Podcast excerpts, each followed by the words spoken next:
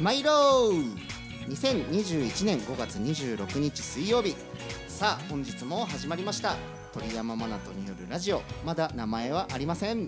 MC の鳥山マナトです。この番組はボイストレーナー美容家占い師である鳥山マナトが皆さんのお悩みを解決していく人生向上系ラジオです。というわけで星野源楽器結婚おめでとうございます。始め方すごいですけどおめでたくないんだよこっちからしたら。もうゲンロスよゲンロス。みんな楽器ロスって言ってるけどゲンロスよ。ゲンロス。もう本当にあのー星野源さんが僕はずっと大好きで抱かれるなら星野源ずっとね言い続けてきてこんな裏切りを受けるかと。なんだろう。本当はもっと癒しい女子アナとかと結婚してくれたら諦めがつくんだけど。楽器 かよみたいな。もうお似合いよいやなんでねまあおめでたいんですけれどもなんか最近あの有吉さんと夏目美久さんとかもそうですけどそういうなんかなんて言うんだろう清らかな結婚が増えてきたよなっていうふうに思いますね。なんであのなんか時代が変わったのかな。昔はそうじゃんなんかこう慶拓也さんと慶静香さんとかなんか記憶なかったもんな。これ潰される？潰される事務所 NG ですか？大丈夫ですか？はい大丈夫です。そんな感じで。すいません。突然始めましたあの今回ね第3回目あごめんなさい。第4回目の放送ということでま前回はねあのドラマストアの長谷川海君に出ていただいてなんかすごいねあの盛り上がったんで今日もね実はゲストをお呼びしているので後で T スタジオなのでご紹介したいと思います。そうで私ですねあの手術したんですよ。ちょっと耳に出来物ができちゃってそれがリンパに入ってしまってですね。ちょっとね大変だったんで先週のこの放送の直後にあの手術をしましてあの生まれて初めてのあのちゃんとした手術っていうかただあの局所麻酔だったんであの全部手術の光景とか入ってくるんですよね。であの 先生たちがあの鳥山さん血がいっぱい出てますよ。もう最高ですよ。とか言ってすごいなんか励ましてくれる。のがあそうですかそうですか。とか言ってねあのやってて。で実はあの本当は入院とかしなきゃいけないぐらいだったんですけど帰ってきて実はあの今も耳が激痛だっていうね。なんで痛みとともにあの今日はお送りしています。でちょっと一件だけあのお話をしなきゃいけないことがありましてこのラジオの名前ねもうずっとこの話を1回目の放送から名前が決まらないの。というわけでちょっとまたお便りが1件来てるので紹介させていただきたいと思います、えーラジオネーム忍者さんからです。こんばんは。毎日楽しく聞いてます。題名ですがこんなのはどうでしょう。次のをシャウトしてみてください。おじゃあシャウトしますね。水曜の夜はマナティーのトークパラダイス。やだあすごいでも拍手は起きてる、なんかねこのあの ちょっともう一個あるの。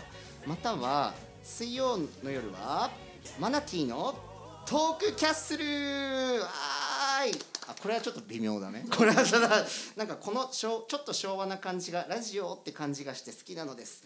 水曜の夜はって毎週言っていただくと刷り込まれて忘れずに聞けそうなので、ぜひってきましたけど、あ確かにだから昭和の人は今反応してましたね。うん。うんうんゲストさんも全力うなずきでございますけど。なんであの、まあ、ちょっとね 令和なんでねもう2時代前ですからね。昭和からしたら明治ですよ。そう。だからちょっと昭和な感じも出したいんですけどちょっとね次回の5回目の放送、まあ、僕一人の回になるんですけどそこではしっかりと発表できるようにあの大人たちと会議をしてもしかしたらこのトークパラダイスとかトークキャッスルになるかもしれませんし今まで出た中から決めたいと思うので次回の放送もお楽しみにしてください。では続いてのコーナーに参りましょう。T スタジオ。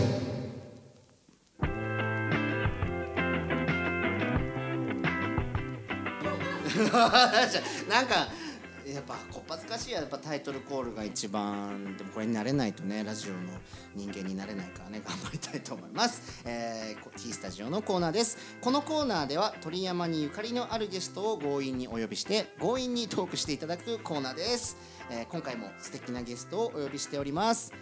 ミセスインターナショナルミズファビュラスナショナルディレクターので一般社団法人国際女性支援協会の代表理事である伊藤桜子さんそしてミズファビュラスダイヤモンドクラスグランプリ関根弘子さんミズファビュラスビーナスグランプリ吉村直香さん3名にお越しいただきました。よろしくお願いします。お願いします。華やかよいい香りがします。なんかつけてる。まああ何かはあるよねきっとね。いやなんか女は香りよそう。というわけであもう嬉しいです。今日はよろしくお願いします。お願いします。あの桜子さん。はい。はい。もうなんかもう桜子さんに登場していただくっていうので今日は会場中がざわついていたわけなんだけど もうなんかほんいやいや本当にあの僕ね実はこのミセスインターナショナルミスファビュラスの大会のあのなんていうんですかアカデミーっていうんですかねそうですね。うん。にで講師をさせていただいて、はい。そのご縁で今日はいた来ていただいてますけどミセスインターナショナルミスファビュラスってそもそもどんなものなんですか、う んはい。うん。あのじゃあ説明させていただきますと、はい。ミセスインターナショナルという大会はコンテストで、うん。あのいわゆるこう学生とか若い子はうんミスコンってあるじゃないですか。あれのミセスバージョンで既婚者が出られるうんコンテストなんです。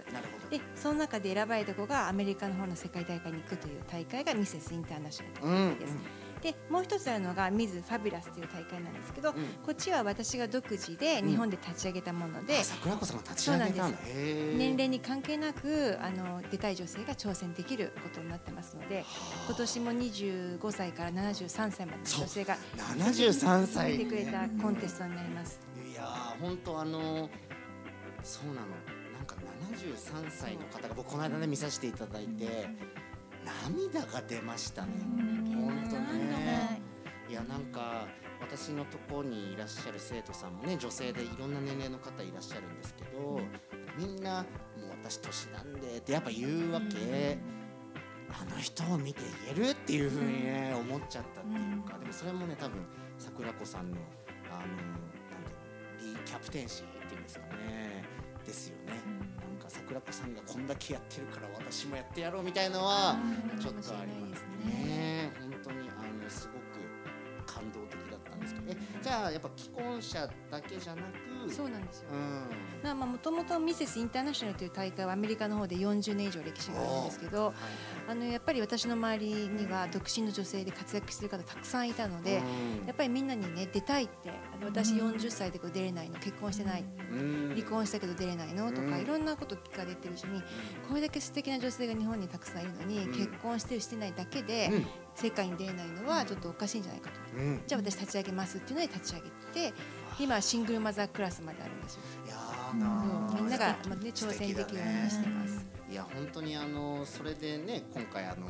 ひろこさんと直子さんもね、あの出ていただいて、ねちょっと今日三人なんでしっかり三人とも喋っていただかなきゃいけない。ちょっとまず紹介だけねまずこれはどっちから紹介したらいいんだろう。まあそうね年功序列だね あのねそうミズファビュラスは実はこう年代別にクラスが分かれていて、まあ、上から2番目のクラスになるんですかね。60代以上、50代以上のクラス、はい。もうこれで年齢が分かります、はい。じゃあえっとミズファビュラスのダイヤモンドクラスのグランプリの関根ひろ子さんです、はい。よろしくお願いします。は普段はそうひろ子さんはね僕のレッスンねいつも来てくれてて。はい。はい。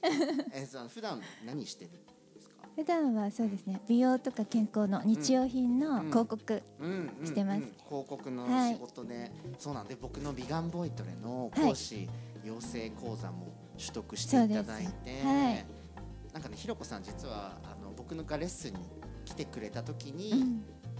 なんでひろこさん出ない出ないの？って書いて。言って そうそうなんです。一回目はね、あのなんかえーなんてらスルーしてたんですけど そうそうそうそう。2回3回と言っていただいた時にあなんかすごくありがたいしなんかそういうタイミングなのかなと思ってちょっとチャレンジしてみようと思いました。そしたらグランプリですもん。いやもう本え最初どんな印象でした？ひろこさん桜子さえっと大事に初めてお会いした。ランチ会でした。んうん初めてお会いした、うん。ランチそうですね会ってまだ、はい受けるが決めかねてる時であーお会いした時にすごい綺麗な方だと思って印象があります。ありがとうございます上品よ上品な感じの女性。うん。でもなん。か変わりましたよねそうですね。なん。だろう自信がみなぎっているというかはい変わったねそうですね先生にいつも殻を破れと言われてそうなのなん。か歌を歌っててもなん。かやっぱさ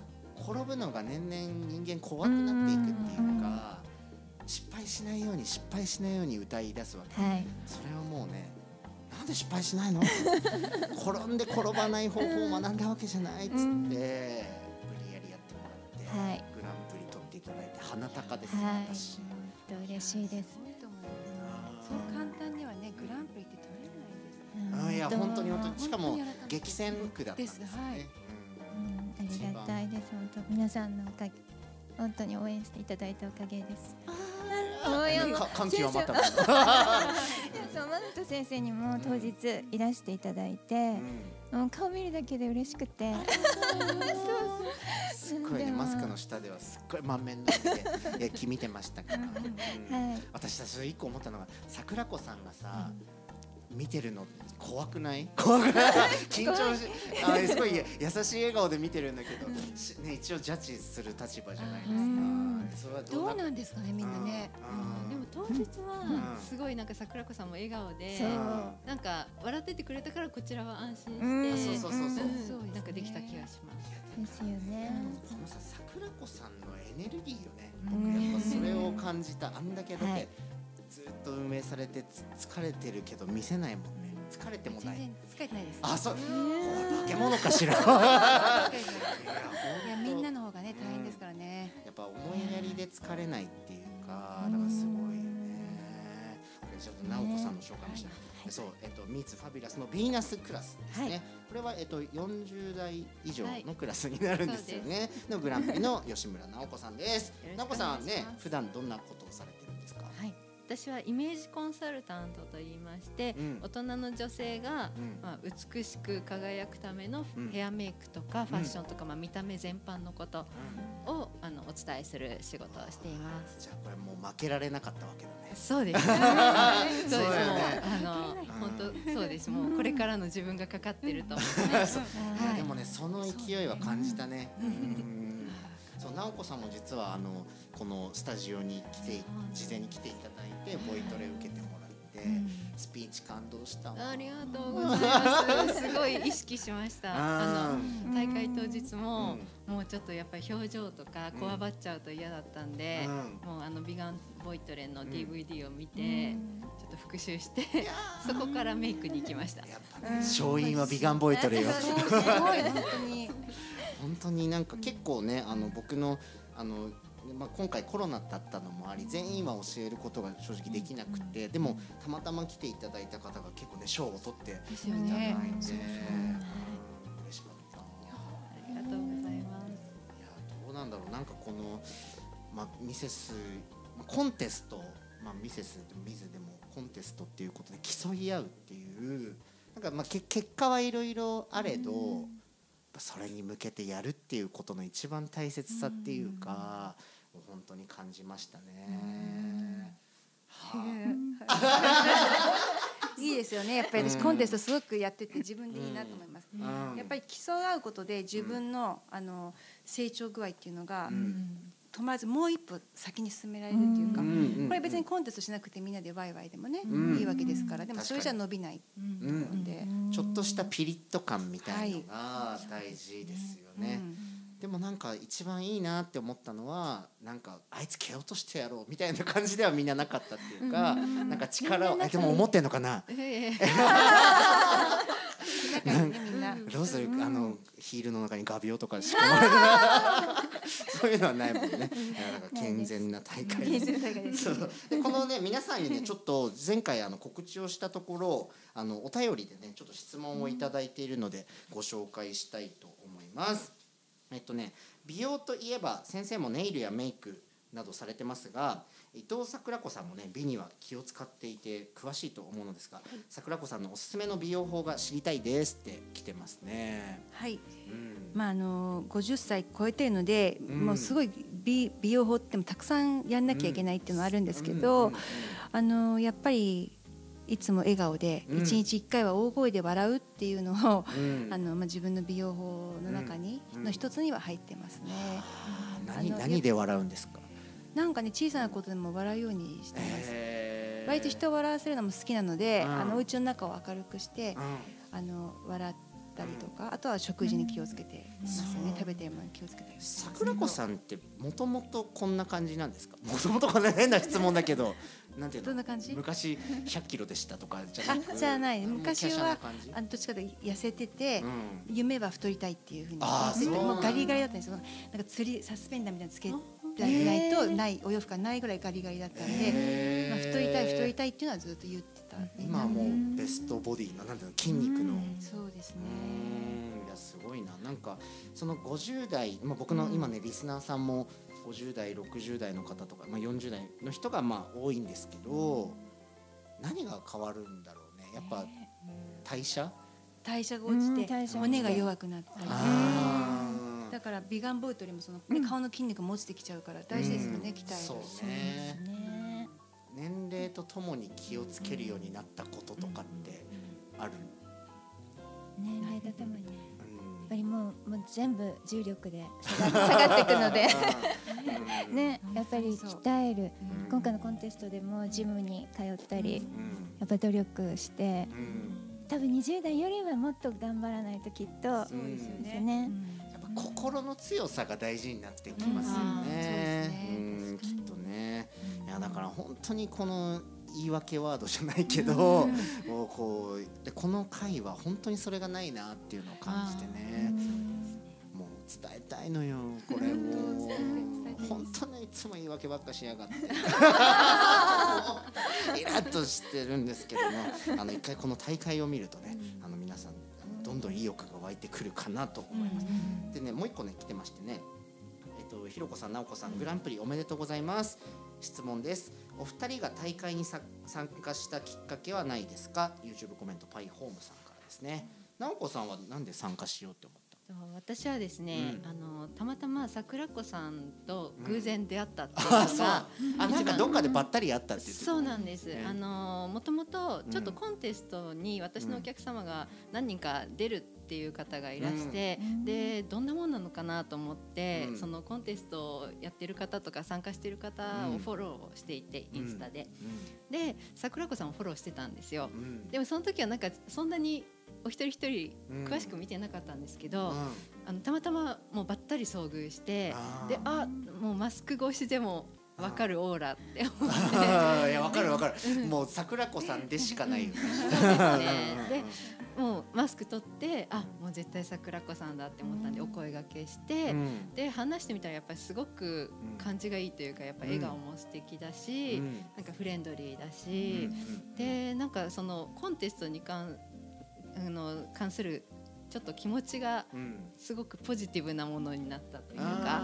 うん。最初はどう思ってたの？なんかちょっと自信ないな あのいや私が受けるっていうのは全く考えたことなかったんですけど、ううん。ん、でやっぱりなんかちょっとそういう見た目を競うとか、うん。まあ、見た目の仕事をやってますけど、うん。なんかそこでなんか競ってどうなのみたいな、まあそうだよちょっとね最初はそう思う気持ちは多少あったんですけど、でもやっぱり桜子さんの人柄がすごい素敵だったのと、うんうんうん。でちょっとコンテストのことを教えていただいてでホームページとか見たら、その年齢にかかわらずその輝く女性を増やしていくみたいなそういうお話を、あのされていて、でうん。私もそれをものすごくあのいつも言いながら仕事をしているので、うん。その年齢で制限を設けないとか、ね。やっぱりねさっきおっしゃってたみたいにそうそういうことを考えられてるんだっていう、だったらなんかすごく一緒に活動できたらいいなって思って、はい。い、や本当にな美ってその心の美じゃないけど、うん。ビューティーコンテストだけど見た目の美しさだけじゃなくて内面から出る美っていうのを競っているっていうところで、ああもう乾杯。私だってもうさあのなんていうの？まあ、ある意味ババアになっちゃった人たち気持ちが。なんか年齢関わらずね気持ちがババアになっちゃった人を叱るっていう立ち位置でいつも。今日はね何にもできません。言うことなし。いやもう本当にね、うん、もう気持ちのいいです。そうやって生きてる皆さんと喋ってるとなんかすごくねもう何にもしがらみがないというかみんなが前向きだからね、うん、このまんまあの死ぬまで磨き続けてね、うん、やめないよね別にね、はい、そうですうん。ね。やめないですね。あ80になったから美をやめます。とかじゃないねもんね、うん、いやまあそんなこんなであの参加していただいてなんかこの本当に皆さんならではのねあのなんていうの？人生経験の豊富さでちょっと次のコーナーもぜひ参加していただきたいんですがよろしいでしょうか？はい。はい、じゃあちょっとひとまず T スタジオのコーナーこ以上になりますそれでは続いてのコーナーに参りましょう。Everybody, how do you do? ごめん。人前だと照れるわやっぱり。そう可愛いよね私。どうします？このコーナーでは季節ごとに皆さんがどのように過ごしていただいているかお便りで聞かせていただくコーナーです。今週のテーマは雨の日の有意義な過ごし方です。さあ雨の日皆さんどうしてますか、うん、桜子さんとか変わらず？雨の日でも、うん。あの予定立てたらやりますけど、うんあんまりね 雨好きじゃないので、うん。雨の日だからこそちょっとおしゃれとかに気を使って気分を上げるようにしてます。あー。小物とかで本当に上がるんですよね。そうじゃないとちょっと、うん。ね気分が。ですね。今鳥肌立ちました、うん。私と真逆でしたね。えいやいや違う。もう雨の日だからもういいわ。とかやっちゃうのどうしてもね。いやちょっと反省。えなんか何？いでたちもやっぱちょっと派手めにしてそうそうですね。傘とか派手にしたりとか、明るい色とか使うと楽しくなるんじゃない？そうですか。先生、そうです先生。先生あのやっぱり明るめの色をはあの、うん。着るようにするのと、うん。あとあのパンプスもうん。なんかブーツみたいな長靴にならないように雨対応のパンプスにするとか、はあそういう楽しみ方ね、いやもう僕はもう本当引きこもってウーバーイーツですよえー もうか。雨だわ低気圧だわとかなんか言っちゃうのねついついね。実はあのあんまり低気圧とかって関係ないっていう臨床データも出てるらしくえてー本当気分の問題っていう。ひろこさんは何してる？雨の日。私もそうですね、なんかそういう色で楽しんだりあとは私実はあの、うん。部屋の中にいての外の雨が好きなんですね。でで例えばおしゃれなカフェに行って緑が見える。緑があの水に濡れた感じがすごいあ好きなんです。そう。それを見ながらお茶したりとかそういうの楽しみます。優雅な感じ。リスナー諸君本当反省しましょう。何かが違うやっぱり。なんだろうでも絶対に圧倒的にこのように生きた方が生きやすそうです。生きやすい。いやなんかもうやだ。ちょっとねそんなんで皆さんのあのお便りもねちょっと紹介していきたいと思います、えーっとですねどれにしようかな。あ YouTube コメントでルシラさんからです。私は韓国人です。韓国では雨の日にチヂミを食べる文化があります。えー、そうなの？子供の頃からあ母はいつも雨降ってるからチヂミ食べようと言いながら作ってくれました。これこの方のあれだけかな。あんのかな？ね。なぜ雨の日ねチヂミか。は 詳しく分かりません。母に聞いても昔からそうだったしか言わないです。その理由で、えー日本に住んでる今も雨が降ったら友達と韓国食堂に行ってマッコリと一緒にチヂミを食べます。雨の日は倍も美味しく感じられますので先生も食べてみてください。だって。えー雨の日に美味しく感じるものってちょっとありますよね。なんとなく。なんか私はあのシュワシュワしたものがあ。なんか美味しいおシャンペーンですか？あおシャンペーン。ジンジャーエールとか。あジンジャー あんま飲まない？直子さんは。飲むともう本当真っ赤になって、うんもう寝るだけなんで、そうあんま飲まない。大体皆さん綺麗な方そうおっしゃるかも。やっぱ飲めないっていうのが一番美の秘訣かもしれない。やっぱお酒飲むとむくんでね、どうしても美に良くなかったりしますよね、ちょっともう一個いきますね。YouTube コメントでさくらさんからです。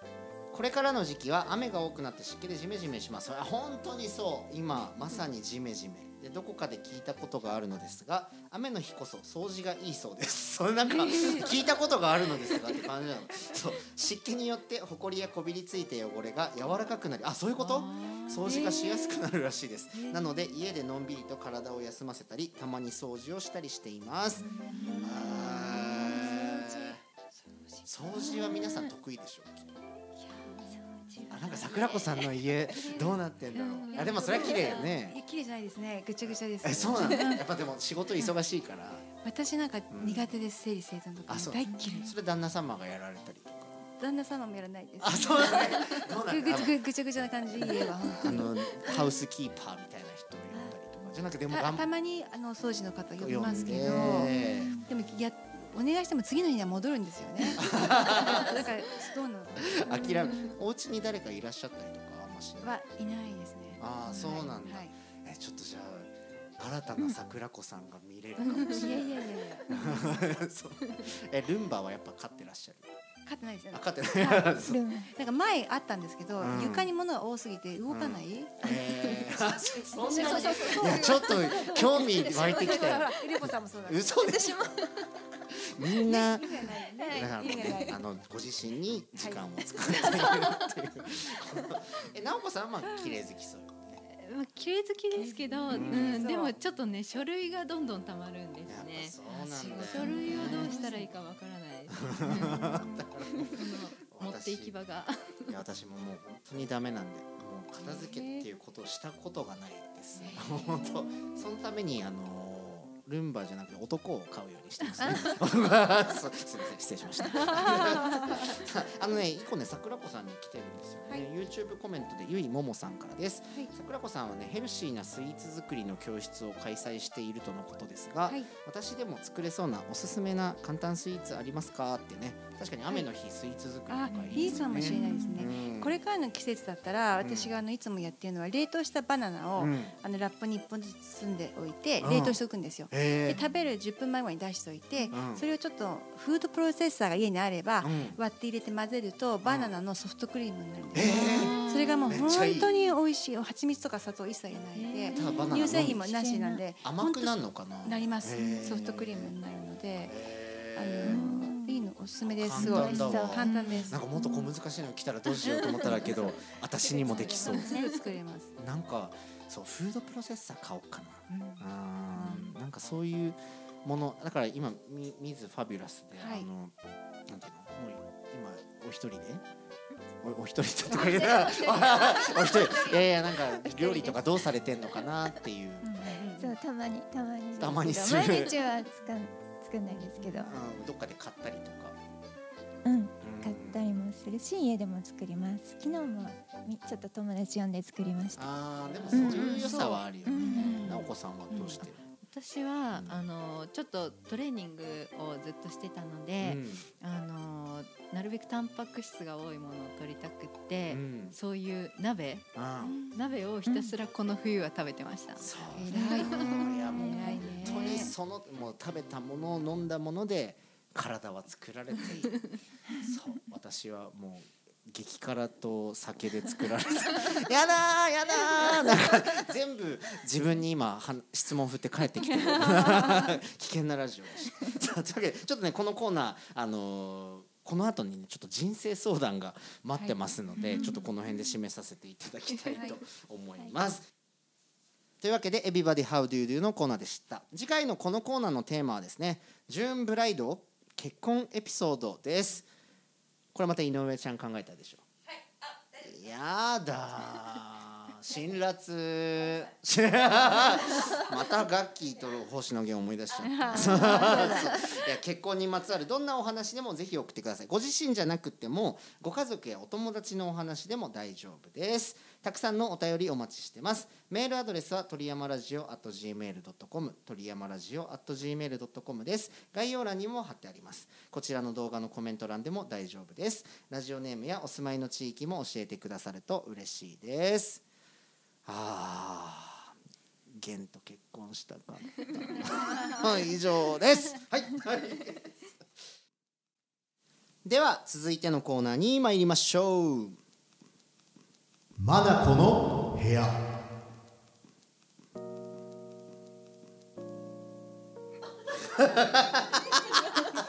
みんな「は?」みたいな感じでしたね。やっぱねすいません。これはあの、えーこのコーナーでは皆さんから寄せられたさまざまなご相談に鳥山マナトがプロフェッショナルとして全力で答えていくコーナーです。そう徹子なんです。徹子さんのパロってますんではい。あの今日はねあのあのあみんな「子」がつくわ。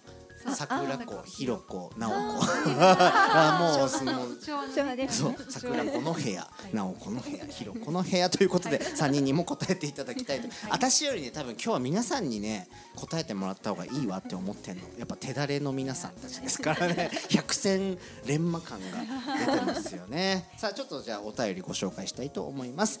YouTube コメントでひなたさんからです。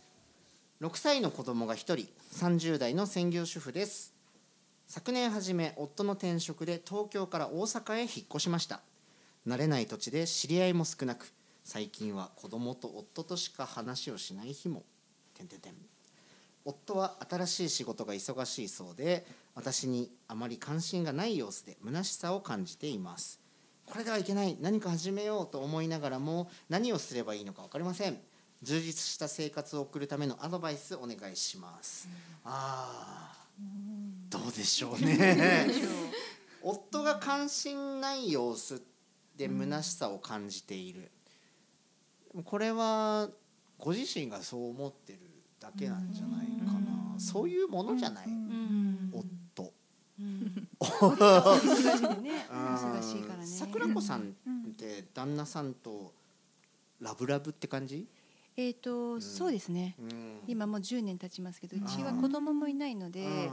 あのやっぱり仲がいいって思います、うん。他の人たちと比べることはないです。けどでもよく話もしてますし、うん。あのその関心が自分になくて虚しさを感じるって気持ちもわかる。ああそうなんだ。自分もそうなんでどっちかって言ったらあの自分のこともっと見ててほしいっていうタイプなのでそれも伝えてます。だから伝えたらいいんじゃないかなと。旦那さんに、伝え方がちょっと難しい、難しいけどでもなんか桜子さんどうやって言うなんかかまって。そうそうそんな感じ、えー構ってとは言わないですけど、うん。もうちゃんとあの構って見てないんだったら他行くよみたいな、あーいいね。すごい。やっぱそんぐらいでいかないとね。いやいや本当そう。うん。それでいいのって仕事集中してるのがいいけどっていうことを言ったりしてる。ででも意外と嬉しいかもしれない。よ、言われたらそうそう。そう絶対あでもね本当にそうなですよ。なんんですよ。意外と旦那さんとかうん。そういうので嬉しかったりするうん。と思うので変に気使っちゃってるだけでガッといけば意外と人って受け入れてくれる。ただ言い方よね本当に。うん。なんで構ってくんないの？ーじゃなくて。言っちゃうよ他にってい。ううんそうそう。可愛さが大事ようん。やっぱ。セクシーにいかないと。さあこれではいけない。何か始めようと思いながら何をすればいいか分かりませんだって何をすればいいんだろうね。最初最初のそれこそねあのコンテストに挑戦するとかうん。新しいお仕事するとかあるけど最初って動き出しって難しいよね。なん。だろう趣味とかなんか。うん。いや本当にちょっとね興味あることをやってみたりとか、うん。あとは外見変えてみるのもいいんじゃないかなって。そそのいい場合かも。はプロだねいきなりね髪切ったりとか、うん。ああそこから始める。それは。なんか変わったなって確かにもらえると。えそしたら髪がやっぱ一番いいかな。髪服。とか髪うんこの人ねそうです結構ね日向さんはね明日何するっていうのが欲しいかもしれない。なんとなく。そうか。うん。あじゃあまあ美容院行くのが一番早いですね。いつもと同じとこじゃないとこ行くのいいかもしれないですね。ね。うん。えなんか直子さんって美容院も同行する？あします、はい。えー、どうやって伝えるんですか？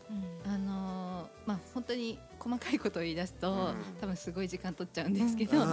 あのやっぱり小顔に見せる、うん。あのポイントみたいなのがあるんでそこを押さえつつ、うん。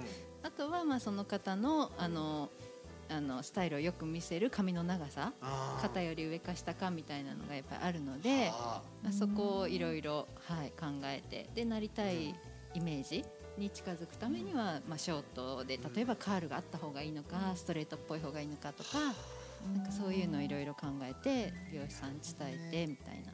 あでもそういう面で言うとだからなんていうのそういうアドバイスしてくれる人とかにと出会うっていうのも一個大事かもしれない、うん先生に会いに行くとか、いや本当に先生次第で人生変わりますよね。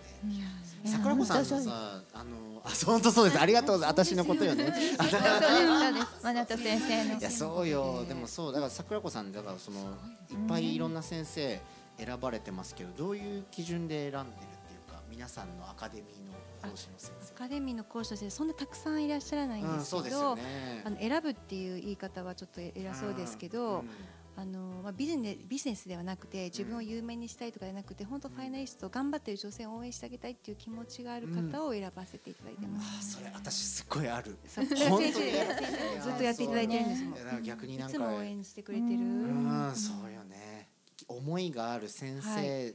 でもそうじゃない先生もやっぱたまにいらっしゃるからだからはい。ひなたちゃんは。そういう先生のところにじゃあ直子さんのところ直子さんのとこ行ってるね、うん。あの大阪からでもね遠隔でやって、でコンテスト出てもらうっていう。あそういいよ絶対出てほしい。うん、そうなんかね本当になんか私なんてって今ねこうやってさ例えば言われた時に多分思っちゃうじゃないですか、それを一回外してみると人生変わるんだなってね、豊かになります。うん。そう。本当に。いや本当私なんてって一回思ったらうん。自分のことビンタするっていう、そうですね。そうやるといいかもね、あでもちょっと一個解決しましたね。見た目から変えたりとかね、さあもう一個だけちょっと行ってみたいと思います。すごいねディープなのにお付き合いいただいてますけども、YouTube コメントでさくらさんからです。私は20代の独身女性です学生の頃好きな人とは付き合うところまでうまくいくのですが付き合った途端に面倒くさくなってしまってすぐ別れてしまうことが多かったんです。好きなんですがどうしてそのような感じになってしまうのか分かりません。今社会人になって数年彼氏はいなく学生の時のことなのですがこの先うまくうまく付き合えるか不安です。はあ。うーんなんか面倒くさくなるってことは愛してないよね。うんえでも面倒くさく愛してでもなるかしら？なんかななほさんとかなりそう。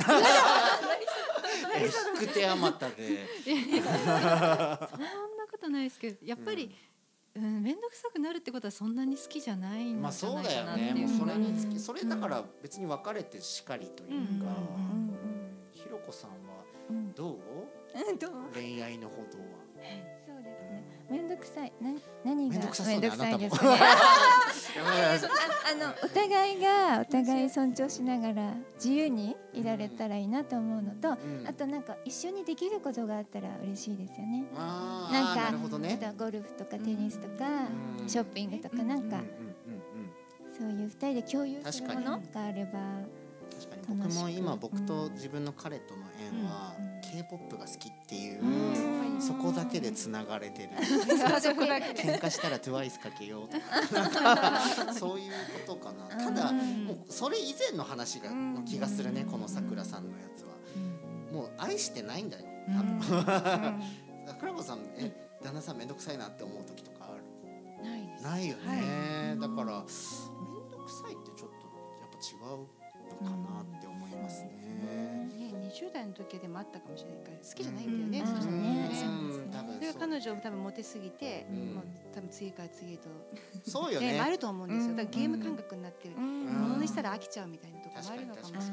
桜子さんはだから40歳ぐらいでご結婚そうなんですよ。すよね。私もそのタイプだ。だったんですごく彼女のああ、そうか。分かりま。す。じゃあだんだん価値観が変わって。変わったしやっぱり本当に好きな人ができるとうん。飽きなくなるのうで、ん。心配せずにたくさんデートはした方がいいのかなとお思ーいます。これはね私にはできないアドバイスだ。あ本当に経験がものを言う。しかもだからさなんか無理やりなんか恋愛しなきゃいけないとか、うん。あってね二人だって今一人で生きてって、はい。別にそれをでいいって感じ、あわよくばあわよくは思ってますけど、うん。まあでもそこで無理になんか無理やり結婚しなきゃとかは思わない。うん。そうだよね、うん。本当に愛する人と出会えたら、うん。その時でいいんだよっていうね。ね。でも人生豊かですもんね、うん。恋愛が、うん。うん。あろうがなん。かうん。いやなんか解決が早いよ。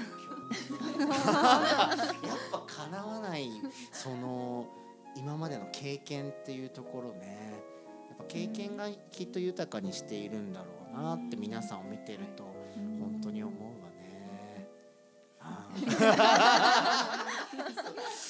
いやだからさもうなんかあなんかもう浄化されて今日終わりました。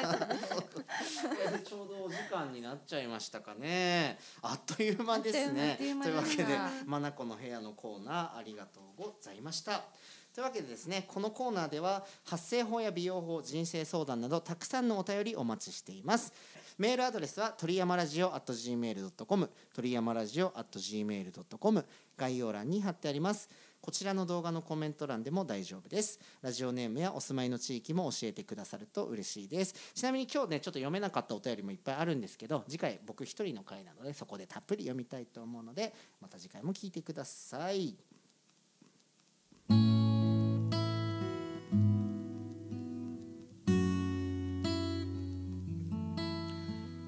あそろそろお別れのお時間が近づいてまいりました。早い！かいやー早い。早いけどシンプルだった。もうなんか ずっと急所をついてくれるみたいな 感じですよね。皆さんの人生の豊かさが本当になんていうの？やっぱりね相談をしたくなったらここに行けばいいんだね。私そう思いました。人生がやっぱりゆ豊かだね。OK えなんかどうでしたか？今日お話ししてみて。すごく楽しかったです。はい。時間が時間が足りない感じだった。足りないね。ねでもねもっと。うんもっともっといろいろ話したい。そうなの。もう本当にあの雨の日の縮みの話ばっかして。えっとなんかね桜子さんお知らせがあれば。そうですね。あの7月の19日からアメリカの方に私、世界大会に日本代表とパンパシフィック代表とアジアオセアニアの代表を連れて行きます。うん。でまあその応援もしていただきたいのと、うん。2022年に向けてミズファビュラスミセスインターナショナルのファイナリストも募集してますので、ぜひ皆さん興味がある方はあのホームページをチェックしていただけたらと思います。うん、そうそう、もう桜子さんのインスタとか、はい見てくださ SNS いとかもね、なんかぜひなんか他も告知あれば。えー私もあのイメージコンサルタントという仕事をしてますので、うん。まあ本当に外見からうん。自分を変えたいとか、うん。そういうふうに思った方いらしたら、ぜひあのブログを。見ていただければと思います。イン吉スタもやってますのんで、はい。で検索で。はい。ね、オッケー。なんかあれば。はい。私はあの鳥山真人先生のうん。ビガンボイトレの資格を取りまして、うん。今あの少しずつ友人からやってますので、皆さんもそのね先生から教えていただいたことでこうして直子さん私もグランプリ取らせていただいたりミセスインターナショナルミズファビュラスにすごくね役に立つうん。あのメソッドなので、ぜひ大事よね。はい取り入れてみてください。ひろこさんねもうその50代のクラスで声だけ聞いてるとね、はい。本当に違うよなんか、違う？うん。二十歳ぐらいの 昔のあのテレクラとかだったら うわ当たりきたみたいな。いやったことないですけど、うんいやすごい綺麗よ。えありがとうございます。うん、なんか本当チャレンジしてほしいね、はい。皆さん。してほしいなんかチャレンジしたい皆さんに一言なんかそうですね。あのまあさっきもお話してた通り、こう何か始めたいと思ったら環境を変えたりとかもすごい大事だと思うんですけど、やっぱり一歩踏み出して違う世界に踏み込むことで今まで出会ったことないお友達ができたりとか、うん違う視野もあの広がっていくので、うんもうあの何かやりたいことがあったら迷わず挑戦してもらいたいなっていうのがありますね。はいいや。本当になんか悩みがある人とかって結局今ある自分の持ってるものの中でだけ考えちゃってあの